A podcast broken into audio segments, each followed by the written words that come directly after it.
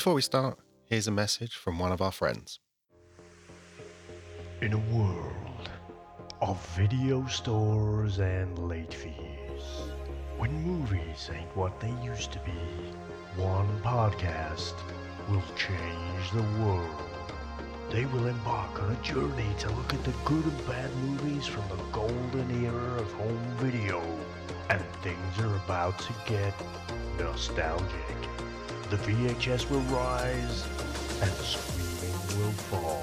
Whoa, whoa, whoa. Dave, this has got to be the worst promo I have ever heard. No, it isn't. If you're going down the route of the video trailer, man, Dave, I want a training montage. Coming soon on a podcast near you. And if you listen to one podcast this week, then you're probably listening to Joe Rogan. But if you've exhausted all other podcasts, then the VHS Strikes Back is one to try.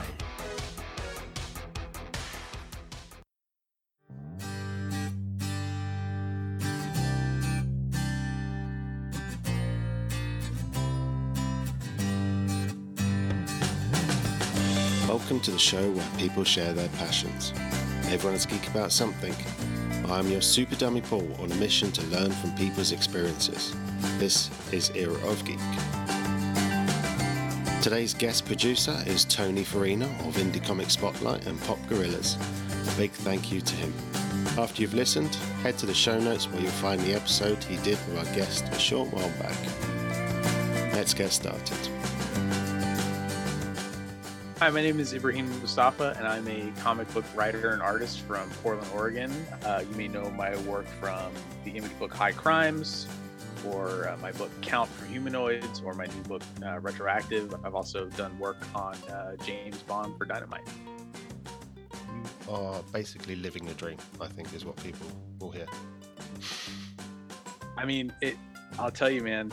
Uh, James Bond was a dream for sure. I, I literally had dreams about making James Bond comics at points in my life. So getting to do that was was pretty surreal. That's brilliant.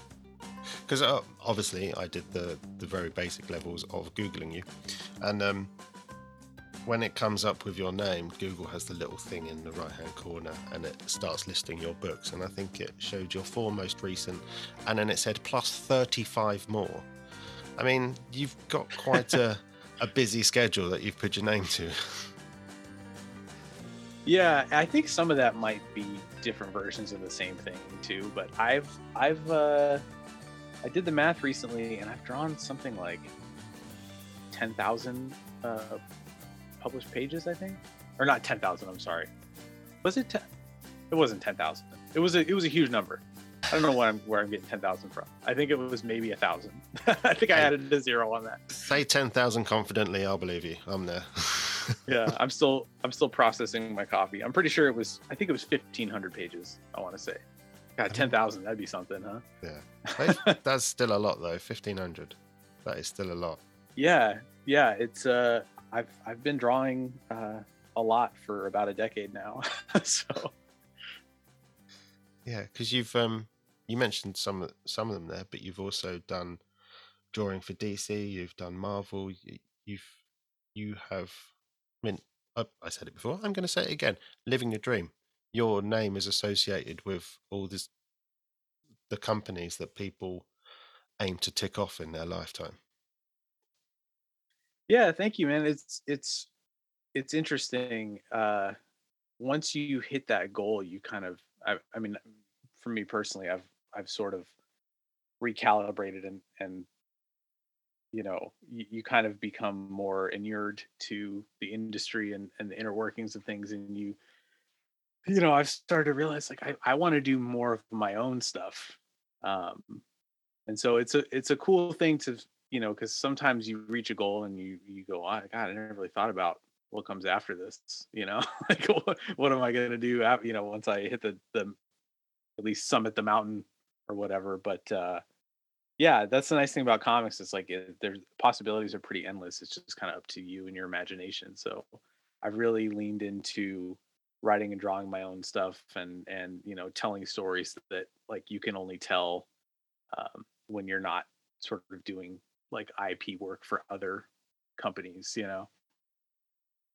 Yeah, because retroactive, um, I haven't had a chance to read yet, but I've been looking at, and it's well, I listened to the episode you did with Tony, um, Indie Comic Spotlight, friend of the show, um, and his description was very apt. It's like that question of, if you could turn back time and kill Hitler, would you? Ta-da! I mean, that's, it's a great. yeah. it, again, it's like what Tony says. You can do so much more in comic books because your budget is endless, and you've used that to a great degree. it's funny you know we i don't know if this will make the show but we were joking before we started that we weren't going to talk about world war ii and here we are. Um, yeah no and you know bless tony what a what a nice guy and what a what a fun conversation that was. Um yeah i i love time travel. So retroactive is my new book. It's a i describe it as kind of james bond meets groundhog day. It's about like a a spy who works for a, a time travel uh, agency essentially like the the mi6 of time travel and um uh the you know there's these anomalies in the timeline that he has to go back and, and try to stop before they change history with you know essentially the job description but uh, the bad guys stick him in a time loop and so he gets stuck in there has to figure out his way out. Um, and one of the things i did early on in the book uh, in, in the opening sequence was to sort of answer the question of like would you go back and kill hitler you know so somebody's trying to and they have to they're actually charged with stopping it because you know it would disrupt the timeline as it stands and that's kind of the first seed in our main character Tarek's mind you know where he's starting to question what they actually do there and if it's if it is the right thing you know like if you could kill Hitler shouldn't you? You know and and uh this sort of disillusionment starts to grow out of that Where did that the first idea of the book come from? Is it something you've been looking at for a while, or is it as as we say, as you get older, you think about World War Two? It's natural. Yeah. well, yeah, I you know, I love um I love time travel stories and I love time loop stories as a subgenre of time travel. Um, you know, Groundhog Day, uh, Edge of Tomorrow, and I I I wanted to see if I had a, a take on one of those. And I it initially started with me thinking like, what if you know, I live a very quotidian life. I'm, you know, every day is more or less the same, you know, as as many of ours are with our routines and our jobs and and responsibilities and and I thought, what if somebody's job was to kind of live in the same day over and over again? Like what if they were just kind of a day player in the background of some larger thing, whether it be like a you know, some kind of a, a prison manipulation on somebody or you know, just some kind of agency that has to ensure that the, a day happens exactly as it was supposed to over and over again. And so this person is like a bit player in, in making sure that happens. And then from there, I kind of just extrapolated on what the story of something like that would be. And I ended up following a sort of a different path in that, you know, I didn't want to draw the same day over and over again. Like I just thought that would be like, oh, be so boring.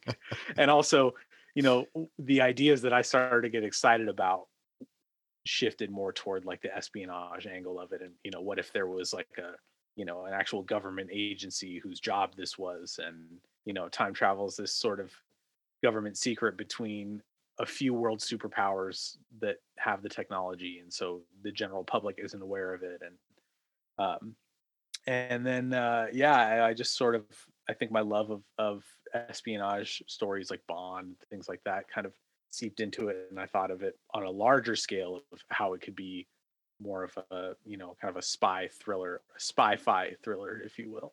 so um, yeah, that's kind of how it all came about, and then from there it was just about figuring out rules to time travel that would make sense, you know, as far as time travel does, and and not give readers a headache, and you know uh, keeping it simple. So it's very easy to get lost in the weeds of it all, right? And um, I set out to make it very simple. You know, you can only go back to one point of the past and then return to the point that you left.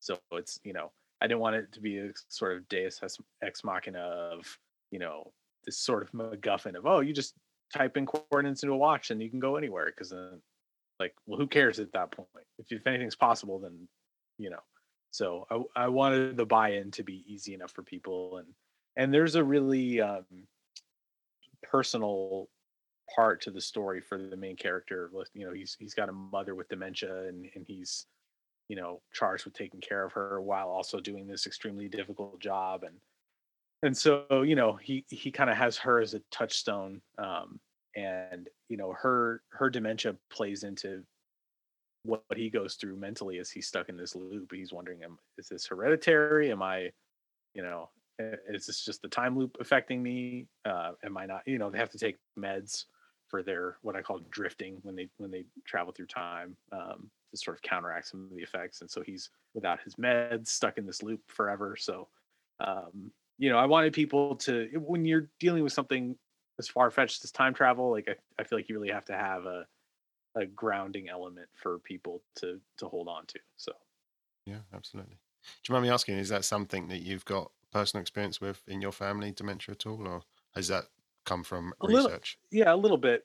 Yeah, my great grandmother had it, um, and uh, you know, fortunately, I mean, she was always very sort of chipper, and and even though she didn't know what was going on, she was in a good mood and uh, I think that was just a huge help for her because I can only imagine how confusing that must be. And um, but uh, yeah, so I've I've had a bit of experience. You know, I was I was younger. I was probably in my late teens uh, when she started to really kind of have the onset effects of it, and then uh, she passed away in my mid twenties. So I definitely dealt with it a bit as an adult. Um, and my my family lived in another state, um, about about a three hour drive north of where I live, and uh, and so as soon as I was like able to drive and out of school, I would I would go up there about once a month just to you know see her, my great grandfather, and and um, spend time with them, and you know try to do whatever I could that they needed outside the realm, the scope of their you know caregivers in the in the you know senior care facility they were in. So yeah, that definitely played a part in in the book itself and just kind of trying to you know make it as authentic as I could. Hmm. So it's a real personal project then, not only for your the things that interest you, but the experiences you've had in life. Yeah, and you know the the main character is uh, Middle Eastern, as am I, and uh, that's something that was important to me from a representational mm. standpoint. Mm. You know, I don't actually come out and say it in the book, like you know what his ethnicity is, but it's pretty obvious. You know, uh, but I don't make it a. You know, it's not a, a point to hang anything on necessarily. It's just like he just is, and I think that that's something that we're seeing more in uh, entertainment and fiction now, which is nice. Is that there's a little less. Uh, there's more representation and it's less uh, for a reason than it is just mm. because that's how the world is, you know. um, and you know, we don't really have like a like a you know James Bond, Ethan Hunt style lead character that's you know uh, a different ethnicity other than a white guy. So like I you know I I was and I mean not to say that I'm starting something that is on par with those characters, but um, you know it, we're in an era where things are getting adapted into films and TV shows and whatnot quite a bit, and and it's kind of my hope that I can help normalize seeing you know quote unquote others in roles like that um, in fiction uh, and you know in my own little way. So yeah, definitely a very personal project on top of just my sort of general interests. Yeah, yeah, it is important that that people feel that they're represented in a way that is normal and not with finger pointing and we're doing this and we're doing it because right. of this. Yeah, it, I'll tell you, man. You know, there there's a show called Ramy uh, by comedian Ramy Youssef. Uh, it's on um, Hulu, and you know, it's one of those shows where it's like a comedian gets a show and it's sort of loosely based on their lives, but also heightened for you know entertainment purposes. But he's Egyptian, and uh, you know I'm Egyptian as well, and I've I've just never seen myself represented in that way. You know, like he's just like a regular guy living in Middle America, you know, with this, you know, these family eccentricities that are so specific to they're they're both specific to my experience, but also just very general. Like it's, you know, everyone's got family stuff like that on some level. And so um, you know, seeing it represented in that way, I mean, it brought me to tears, man. I've never and I didn't even know that I was missing it on that level until it was put right in front of me, you know. Um, and so th- that was a big ins- inspiration for me because I want to try to do my part in whatever way I can to provide that kind of experience for people too. And you know, and I know um, we shouldn't need any reasons beyond just the sort of altruistic uh, reasoning behind it, but for for people who are you know uh, naysayers about that kind of thing, I think if you look at it also from just from a financial logistics standpoint, whatever, like the more representation we have, the better. You know, it's a it's a rising tide raises all ships scenario, right? So, um, you know, I mean, Ms. Marvel is about to come out on Disney Plus uh, pretty soon. Like that will be a huge boon for the corporate shareholders, right? Like they're they're going to see a lot of people who didn't previously identify with or purchase their stuff or whatever are going to, you know. So it's just like it's. I feel like it's a win-win scenario all around. There really is something out there for everyone, you know, to a large extent, and and the more we have of that, just the richer everything is. Uh, you know, from a because think of how many people could have contributed amazing stuff to this this culture you know and these these niches that that just never had the impetus to because there was nothing for them to grab onto in it you know um and now we have so many different things for so many different people and and it continues to grow and i think that we're all just going to be the beneficiaries of that so yeah it's a, it's an exciting time and there you know obviously there's oversaturation too i mean i never thought in my life i'd be tired of batman but getting there you know i still love batman i mean i'm literally working on a line of dark knight trilogy action custom action figures right now but um to uh, finish my tangential thought uh it's a great time and you say like you said you're not you're not making it uh, to make a movie, but obviously it's in the back of your mind because you know that is the age that we live in. That if if there's a product Right. out there and they see potential in it, um, it could go that way. You never know. I mean, I'd love to see the yeah movie. fingers crossed yeah i would i would love to uh make whatever money i can off of said movie and then make more comics you know that's Yeah.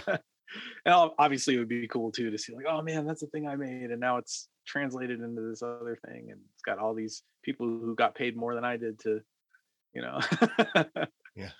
but uh no i mean that's the, that is the cool thing right it's like every everyone's looking for ip to to you know translate because all this stuff is so big right now and and a lot of folks i think don't realize that comics have such a wide range in that way. I mean you know we're talking about a, a book that's an espionage sci-fi thing you know it's not it's not uh superheroes or or horror or you know i mean there's so many genres that that um comics can do and that's what i love about it. It's like i've always enjoyed the experience of sitting down and just like watching a good movie you know and i feel like i can get that with certain books where you know especially like a like an original graphic novel you just sit down and cover to cover and you're like two hours later you know god that was that was a good time you know and then it goes on your shelf like your dvds do or whatever and you can revisit it anytime you want. It's just a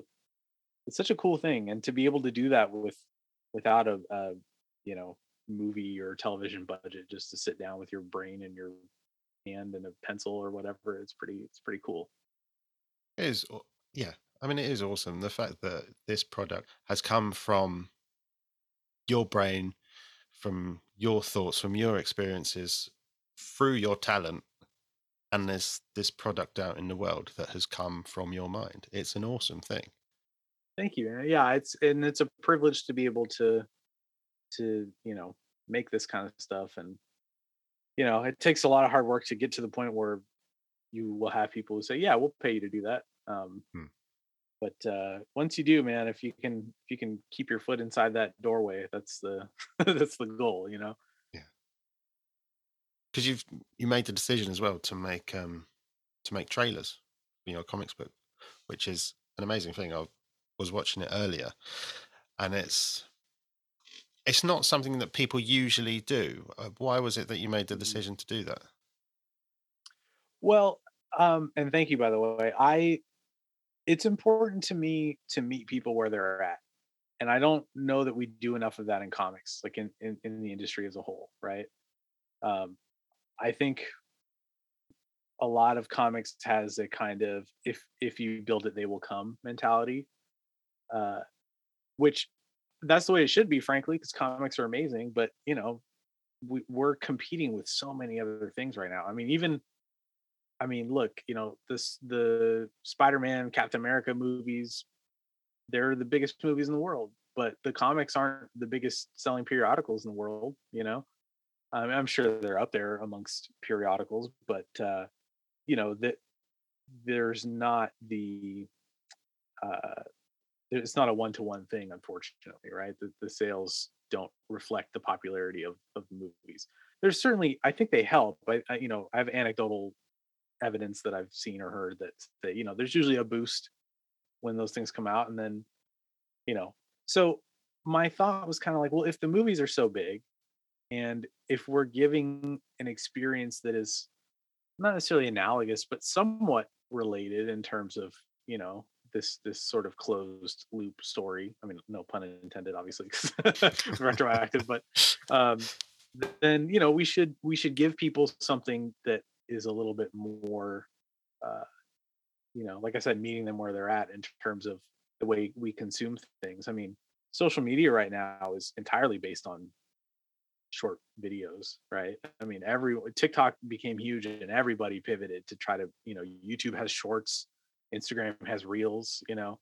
So uh having having an audiovisual component uh to promote the book to me was just like a really important thing on that level. And also i just love trailers man. I'll sometimes i'll sit down and you know i don't know if you ever do this but like i'll i'll go to find something to watch on you know amazon prime or something and i'll be scrolling through ah, watch trailer watch trailer and i'll end up watching as many trailers in that time i could have watched like an hour tv show or something. So um yeah so i you know and, and editing them together is just a blast man like it's it's difficult because you have to find panels that will work for the aspect ratio and whatnot and and it will tell the story without giving away too much and, and so you're kind of you know threading a, a fine needle there but um yeah it's a lot of fun and and uh I think it's a, a good way to engage people. And I, you know, I've actually seen a lot more trailers now that I've been doing them. I mean, not to like toot my own horn say I'm, you know, but I think I think it's catching on a bit.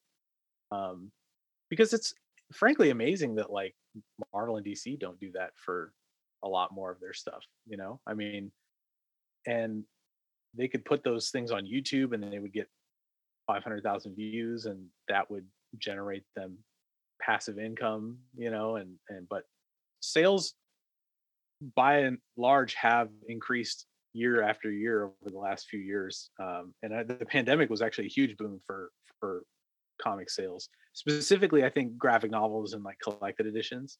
Um, because people were home, you know, and it's like, well, we can't go anywhere. Might as well like read while we're here.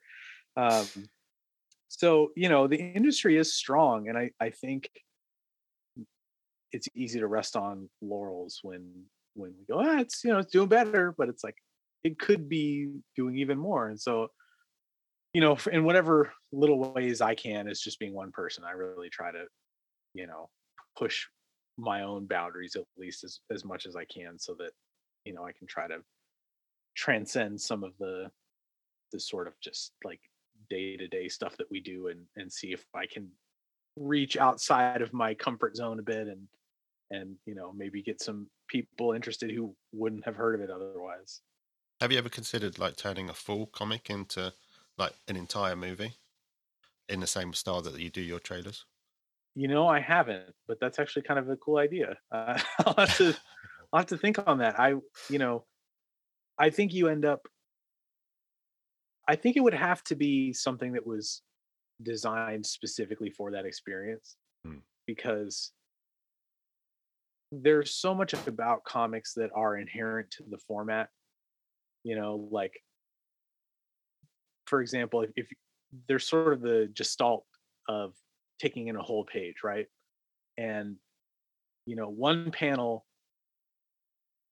one of the one of the most interesting things about comics, uh, and Klaus Janson said something about this once, is that you can have a panel, and the panel that comes before it and after it, are completely, you know, can change the context of that panel, and that's something that only comics can really do in that way because you are taking in the whole image of the page at once.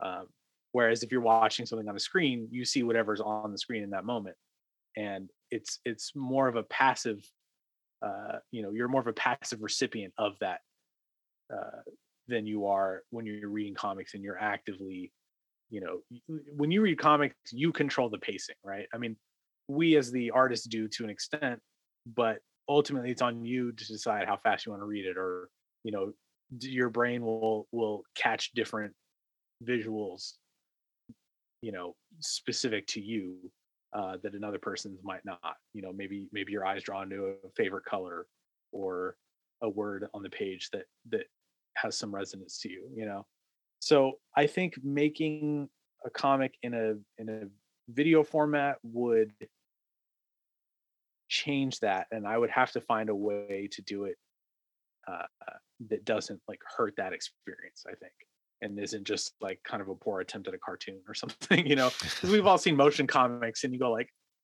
ah, this isn't really any better than just reading it, you know? Like, I feel like we've slow panned on this for like a few seconds too long. I'm ready to move on or whatever, you know? Um, but I think there there's fertile ground there, and I think I think the first person to really crack it and figure it out is, you know, hopefully going to be opening the gates for some some really cool stuff. Yeah. Well, if you become rich and famous off that idea, I will um, hold this recording. Yeah. I'll send you a check. Thank you very much. so, where did it all begin for you then? Where do you remember sort of your first geek culture experience, whether it was with comic books or or anything else? I do. I mean, it's a little blurry because I was so young, and so I I can't remember entirely which came first. But uh, as a little kid, I was shown the Christopher Reeve Superman movies, um, and then I was also given a couple of comic books around that same time. And so, I mean, I I, I want to say the movies came first. I think that was my gateway, probably.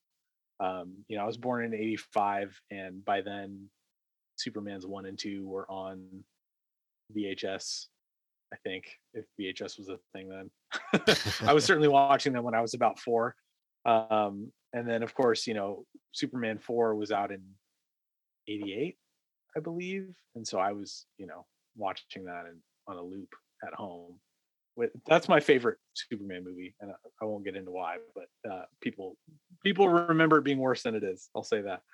Um, but yeah, so so those, and then uh, my first uh, Superman comic was John Byrne's Man of Steel number two, and it came with a an audio cassette that had sound effects and voice actors doing the dialogue, and that was a big part of how I learned how to read was matching up the word balloons and the panels to the dialogue on the tape.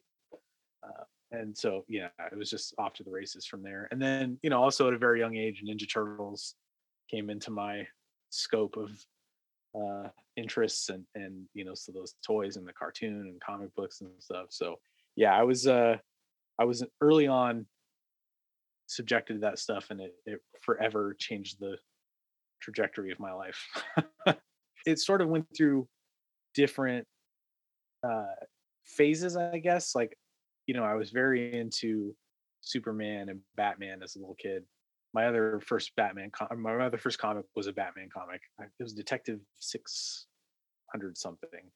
Uh, I believe it was like a Marv Wolfman, Jim Aparo issue. Um, and uh, you know, then the Batman sixty six show was on in syndication, so I watched a lot of that. Um, and then I got really into Zorro. There was a Zorro TV show on that I was just fascinated by, and again, you know, a guy in a mask saving the day. Um, and then I got a little bit older and got into video games a little bit, not a ton, but a, a neighbor kid had Mortal Kombat on the Sega Genesis, and I was transfixed. I couldn't believe like you could have these real looking people fighting. You know, it was amazing. And ninjas, come on, right? So, uh, you know, Mortal Kombat was my entire existence for, you know, uh, the ages of like probably eight to 10, 11 or so. And in that time, I was I was drawing Mortal Kombat characters constantly. I mean, I I I had more interfacing with um, you know magazines and and like Mortal Kombat comic books and stuff than I did the actual games back then because I didn't have a Sega, you know, or a Super Nintendo. Um, and uh, yeah, and then you know for a while I got into other stuff. You know, as I got older, I got really into soccer, um, football, as, Yep. as you know the rest of the world calls it. Um, uh, and then you know which almost felt like a birthright thing because i'm middle eastern and you know it's like that's just what you do Yeah. my my father was actually like semi pro at one point and so i was raised with soccer around and then um and then uh you know in high school i got really into breakdancing uh and so that was a thing for years and years and still to this day a little bit um but uh when smallville came on the air I, it reignited my my interest in Superman again, and from there I started to discover comics again, um, and then that was sort of the the thing that you know got me back into it. Um, and of course, you know, as a kid, I, I- the X Men cartoon, you know, the '90s cartoon was a huge thing for me as well. So I kind of went from, uh, you know, that and Mortal Kombat were around the same time. So I've always kind of had some sort of thing in the background, at the very least, that was you know geek culture related um and then it was the it was the smallville you know superman resurgence in my life that that set me back on the course of reading comics and starting to draw them and whatnot so so drawing was always sort of hand in hand as well. You would you were always sort of replicating what you saw. yes i as as far back as i can remember i've been into drawing um and that was that was a big part of my interaction with those characters was drawing i mean i i remember when i first saw the x-men cartoon i just immediately drew wolverine like i didn't know who he was i didn't know i i remember it was the very first episode i ever saw and i was just like i gotta draw this guy like so i've always kind of had that that impulse to you know oh i love a thing. Let me make a, a facsimile of it to some degree. And that has since led into making custom action figures of things that i love as well. So i'm always kind of need this sort of outlet to sort of uh, express my appreciation for things by making small versions of them. Yeah, because I mentioned before, obviously, about your um your YouTube channel in which you do show some of your techniques in this. It's fascinating to see that it's not you're still finding outlets for this that are kind of pure enjoyment. As you say you know there is a certain amount of bringing people into your other forms as well but you're it's important to find pure enjoyment out of these things as well. It's not just work absolutely um, you know drawing was my hobby for my entire life and then it became my job and you know when when that happens and when you're essentially self-employed and you know you work from home and it, it's it's very easy to lose sight of who you are and just do that thing all the time. And uh, with with you know making custom action figures i found a thing that was something i love to do that was not just more work you know? So there's another creative outlet that that didn't have deadlines or you know other people waiting on me. Um, of course i have found a way to kind of make it have flavors of you know so there's a little bit of work seasoning on top of it by starting a youtube channel and now i do have to try to upload stuff and you know in a in a reasonable uh time frame and respond to people's uh questions and comments and things like that but it's fun and um but yeah it, so it, it, has been really important for me to have this other kind of thing that i get to do that's not just more drawing because i would think i would just you know burn out Yeah, That's interesting because I've I've had conversation like a few times with various different people about when you have a hobby that turns into a job, and there are different levels to it. Obviously, like you say, you get the phone calls, you get the emails, you get all the boring stuff, but it depending on the person, it, the boundary between sort of the stuff they enjoy and all the boring stuff kind of moves a bit. But are you finding it's Mhm. quite hard sometimes to keep the enjoyment in drawing? No, thankfully not. I I do find that I it is more necessary these days for me to recharge. Um, you know, we just had a holiday weekend here in the states, and I actually took the three days off to do. You know, I'm a bit of yard work in there as well, but mostly, you know, uh, mostly just working on my figures and and you know, kind of knocking stuff off of that to do list. And uh, I woke up this morning excited excited to get back to drawing and i think that's really important because it's very easy to just get lost in this sort of you know again quotidian slog of just okay wake up and do the thing and then you know um but the other nice thing about drawing for a living especially comics is that every page is a new thing you know? So even if you're drawing the same book like there are different challenges on each page and you can find a different thing to look forward to with each one like oh i can't wait to draw that panel or you know in the book that i'm working on now there's sort of a, a bit of a slow burn at the beginning until we hit the kind of explosive action stuff which is what i love to draw and so you know i have that to look forward to as i go that i'm like yeah when i get 10 more pages in that's when i really get to you know? So yeah it's uh it's it's always kind of about finding the next thing to look forward to and and now more than before like recharging the batteries. Because you write as well, of course. Do you find do you find sometimes it takes the enjoyment away from comics, even if it's the writing or the or the art? You're like, I wouldn't do it that way. That's no, you No, could have made that better. Yeah. yeah all the time uh and i i hate to say that because you know i don't i don't want to be uh defaulting to a position where i'm being judgmental about you know my uh my colleagues work or anything but yeah i mean there's a lot of stuff that uh kind of jingles my spurs a little bit when i'm reading comics you know and i'm just like ah that, you know what? Okay like that, that's and I've I've caught some heat for some of it before because there's there's certain digital shortcuts that people use, you know, when when drawing digitally that that they're just ubiquitous and I think they look bad and I can't stand seeing them because and I get it, you know, deadlines, right? I mean, I have them too, but um and you know, sometimes you just got to get the thing done, but I think I think all in all like there's just kind of there's a there's a shift happening with comics with a lot of the visual stuff and I you know it's just one of those things where i just have to kind of get over it you know like it's happening and uh you know i can either choose to be you know a little sour on it or i can go you know what? People are liking it. Let's just let's just enjoy the ride you know? Like i can when i do mine i can make them how i want. Everyone else gets to do what they do and i don't I don't get to be, you know, cranky about it. so, but yeah, I mean, to, your, to answer your question more specifically, yeah, there's a lot, you know, uh,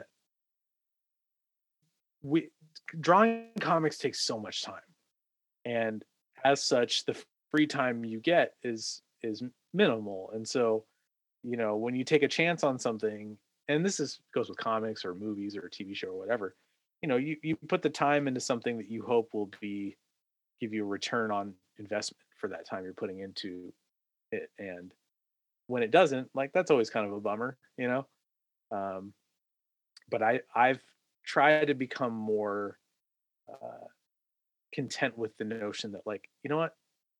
It's just not for me and it's not time wasted. It's me honing my specific tastes and eventually i'll know right off the bat that that's not something that's for me and i can find something that is you know? Yeah, yeah. I have to say, I've found that the digital side of thing, I think, the more people try to use digital art to make it look like it's not a drawing, really annoys me.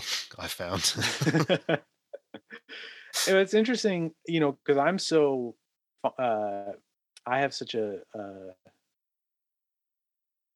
I'm very aware of it, right? I mean, as as an artist myself, right?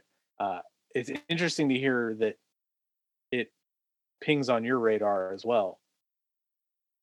Um, as a reader, I mean, is that what about it? Are uh, is that? And it's, it's very hard to articulate, but is it kind of an uncanny valley sort of uh thing or like what is it for you that makes you go like uh I think it's that idea of we're trying to show off what we can do. And Mm. that's too much detail for not any real reason. And it's I think it's that kind of thing where sure like they try and use all the shaders and try and make it like we can do this so we should. Well, sometimes I just think maybe take a step back and think what is it that you're trying to create rather than what technology you're trying to show off. I think is what my brain's trying to come from it. sure yeah there there is a there's a lot to the less is more approach i think Hmm. and you know i think sometimes when we learn a new technique or when when new technology becomes available you know it's easy to go oh let me let me see what this bad boy can do right? Yeah. and you kind of throw it all in there and you know sometimes there are too many ingredients in that stew right? And it's a Yeah. little bit like "Ah, you know what? This doesn't taste as good as when it's just kind of a simpler thing. So i i get what you're saying for sure yeah. Um and you know that's not to say i some people will hear this kind of thing and misconstrue it as as you know saying like oh well digital is bad. Not at all. Not at all. I mean i worked digitally for a year straight on you know 12 issues of comics um you know and it was a wonderful time saver and you can do some really beautiful stuff in that and you know for me personally i i still enjoy the you know ink on paper aspect of drawing and that like that's just the, the part of it for me that uh i get the enjoyment out of but uh, you know i'm i my process is 50% digital. I do all the layout planning of the pages on the computer first uh, you know drawing them on the cintiq monitor to get the placement right. And that way if the editor has any notes i can you know resize things or or you know nudge this here or there without having to redraw everything. And so it's a it's a really powerful tool. And um, you know it's it's a wonderful advent to and i mean you know yes it uses electricity but saves on paper right? So it's like maybe there's some environmental uh you know pluses there. Um and there's people who do incredible incredible stuff digitally. I think i think it's like any tool right? It can be misused or, or overused and you know it's kind of like when gps became a thing in our vehicles right? Like we used to just know how to get places and now it's like we all just type it in and let it take us there and you know sometimes like there's no substitute for just knowing where you are you know? Yeah. Yeah. And the uh the more and more signs I see that pop up, like on road signs saying do not follow your GPS, the more I get depressed. It's like, okay, sure, I'm gonna follow the GPS off a cliff. Why not? yeah see here in america we call that freedom paul the, the American don't dream. don't tell me where i can't go what i can't follow No, that's fair. no that's that's amazing i you know i suppose i don't live in a in a cliffy area but i think if i did i'd, I'd see a few more of those signs you know yeah. that's uh well you've heard i mean i've heard of stuff people follow them right into lakes or ponds or whatever i mean yeah it's pretty it's pretty amazing yeah, But yeah, it's that idea that technology technology is great and it can be used to enhance what you're doing. But sometimes we should remember it's not always there to replace what you're doing. Because like Right. you say, you can you can do amazing things using the two side by side. yeah and and uh you know the technology does keep getting better and and it's it's finding more ways to approximate the real thing Hmm. um, which is great and people are using it to wonderful wonderful results i'm still on the journey of trying to get the physical media to do what i wanted to do you know so i feel like maybe once I really get that down, I'll I'll give digital a try. And you know, but for now, it's like I'm still climbing that mountain, and I'm I'm enjoying it. So I'm gonna Yeah. I'm gonna stay the course. Yeah. So you're working in it for your day job. You break away. You enjoy comics in your time off, even though some people annoy you. Um, so what is it that? What does what does it do for you? What what do comic books do for you? What do you get out of them? That's a really good question. I don't know that I've thought about it on the level of articulating a, an explanation to it. So I'm glad you asked. I think the escapism is is one thing, you know, especially nowadays. I mean, it's like everything sucks, and you know, there's any any kind of little vignettes you can, uh, you know, escape into are are wonderful. Um, the craft of it still really uh, speaks to me in a lot of ways. I mean, I I love. I for okay, for example, um, the uh, Sean Phillips, Ed Brubaker, Reckless books. Um, I don't know if you're familiar with them. They're this kind of PI series set in like the 70s and 80s Los Angeles that they've been doing, maybe 80s, I guess. Um, and they're just they're fantastic. I mean, it's kind of what I was speaking to earlier, where you just get this experience. You to sit down and immerse yourself in a story. Um, I I think uh,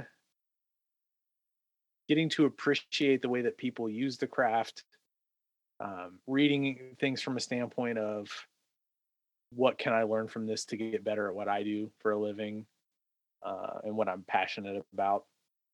Uh, and I just I just love you know there there are parts of it that are hard to articulate into words but i think just overall like just, i just love it. I love the way it feels when you read one that's good and you just like oh man that was great you know? Um i love i love being surprised by by stories you know? I mean that's the thing so many movies and shows are based on existing properties nowadays that like oftentimes in in comics you can it's it's brand new you know because a lot of times that's the source material for these things. So um you know i mean for example I, there are a few shows that i watch you know on amazon or what have you that are based on book series that i like like you know prose books. And it's really cool to see them translated but i know what's going to happen because i'm familiar with the books already you know? Um, and so with the comics like there's genuine surprise still available uh, that I don't get in a lot of other mediums. So yeah, I think all of the above plus some things that I'll probably think about, you know, 15 minutes from now when I have already answered the question. yeah, because it sounds even like you say the the way that you would immediately start drawing the things that you you like you the creativity the process obviously speaks to you do you think it Mhm. was because obviously you've started writing as well do you think that was part of it as well trying to build up that understanding of the process and the whole picture of it Yes, absolutely. And I think also there are certain things that I want to draw that if I want to draw them, I have to write them, you know? Uh, when you're collaborating with a writer in comics, you're you're translating their ideas and not your own a lot of the times. You know, with a good collaboration, it becomes a melding of the two, of course, but you know, the the germ of the idea generally starts with somebody else and you're effectively playing a visual guessing game, a very laborious guessing game, really, where you're trying to uh, translate what they thought about like a month ago or whatever, you know. Um, and everybody has a different visual imagination, and I think uh, a lot of times, you know, visual artists have have a stronger visual imagination than someone whose job is to write, and so sometimes what they imagine doesn't always translate well because they're not as much of a visual thinker or you know i mean that's one one example but um and not to put a blanket statement on writers of course but uh i found for me being able to think of a sequence or or you know tell a whole story um with my own sensibilities and and the way that i see it working comes to me way more naturally and it's just a lot more fun to realize on the page. Uh, so ultimately getting the writing was was was something I wanted to do because I love telling stories, but it was also a means to really put my best foot forward and kind of draw the stuff that I get excited about and that I think, uh, you know, my unique perspective will allow me to get across in the best way I can. Because I, you know, for my part, I'm trying to do the kind of books that aren't aren't really out there. You know, like there aren't a lot of graphic novels that are sort of a kind of like cinematic experience in the way that I'm trying to to bring to the table um, that are this kind of like one and done you know different genres different uh, subject matter like you know you kind of get in and get out and and you know have a, a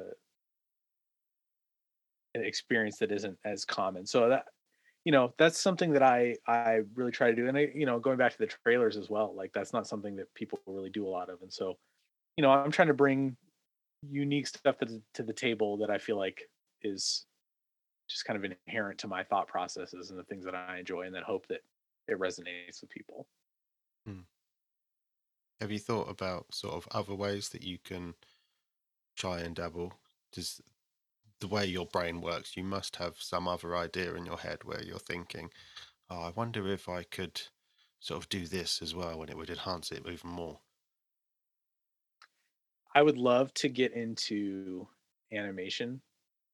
Um, but not, you know, I don't really want to make like full features or anything, although that would be cool. But uh, I would love to use that as a as a way to like if I could do an animated trailer for my books, like that would just be incredible. You know, like a, you know, almost, almost.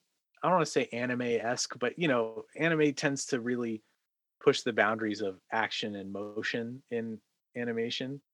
Um, but I'm not this as into like the, the visual stylings of like the character designs and stuff. If I could find a way to meld what I do with that kind of dynamic movement in animation to create like a you know shorts or or um, you know trailers for for my stuff, that would that's something I really aspire to. You know, we see it a little bit here and there, but I, I think not employed in the way I'm envisioning. A lot of it is I don't know what I don't know. So I mean, it, once I actually start going down that rabbit hole, it could be like a whole other career that I'd have to be starting just to get to the point of making one of those. So might not happen. But I also would love to make uh, a line of action figures like that are unique and, and new to the world and you know have some cool interactive properties that's something I've, I've been talking a lot with my close friend about so um you know that's something that is like uh we should do that but who knows when we'll have the time and the funds and whatnot but yeah i'm i'm always you know trying to think of like the next thing i can do that will be sort of the next step in evolution Mm. of the stuff that i'm into The curse of the creative mind. But it's what gets I'll tell you, to man. the next point. Yeah.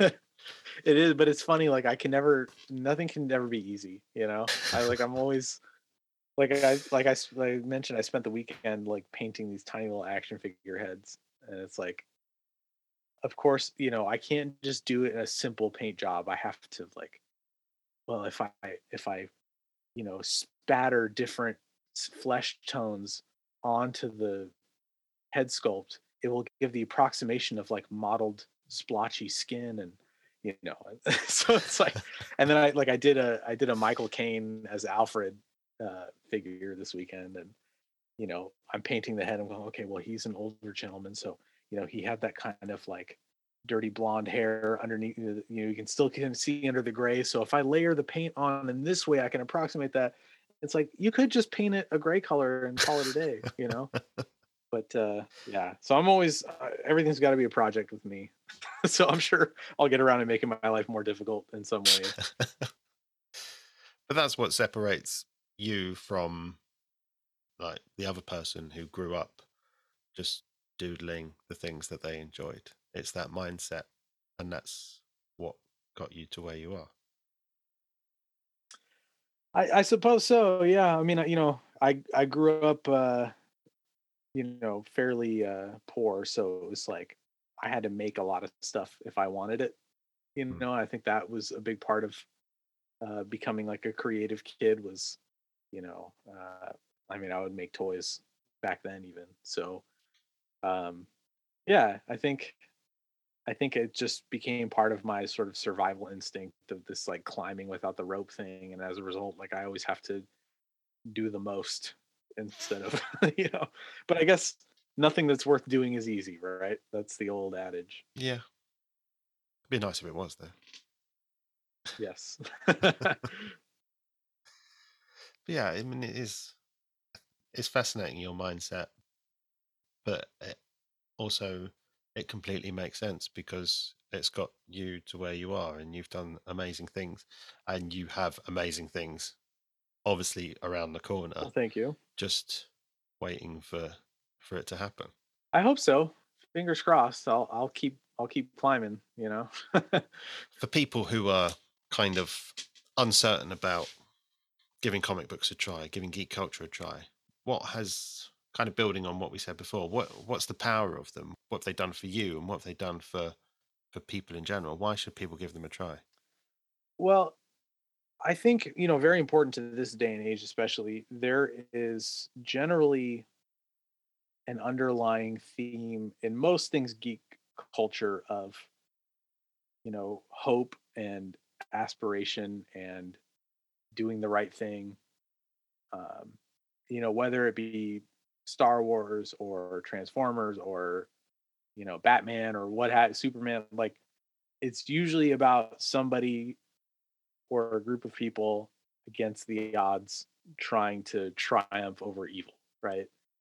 And we could sure use a lot of that you know in the real world right now and i think i think there is a lot of that going on and people working very hard and and i think uh you know that kind of stuff makes you feel more hopeful and and a little bit more empowered and um you know for me personally uh, I'm a pretty nihilistic individual, so if I can, uh, you know, sort of jump from uh, escapism to escapism in a way that makes me feel good enough about forward momentum, then I'll take it. You know, so uh, as somebody who struggles with that, like I think, I think if anyone else finds themselves in a similar position, that there's a lot for them to, you know, take away from it from geek culture and, and the things that you know represent it. I was uh i was always very into the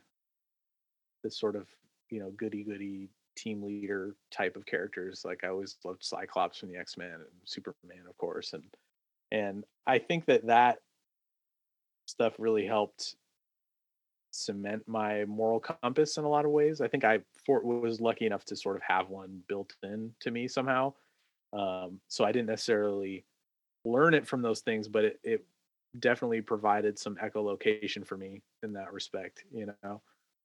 And uh, I mean, as somebody who uh, was raised with religion, but from an early age found that it wasn't really for me, like the idea of doing the right thing because it's the right thing and you know was was always sort of reinforced by these characters that i loved and so um, I think, you know, in, in, some way, like it was a, a, big constant for me in terms of just sort of like maintaining a, a sense of like moral purpose in life.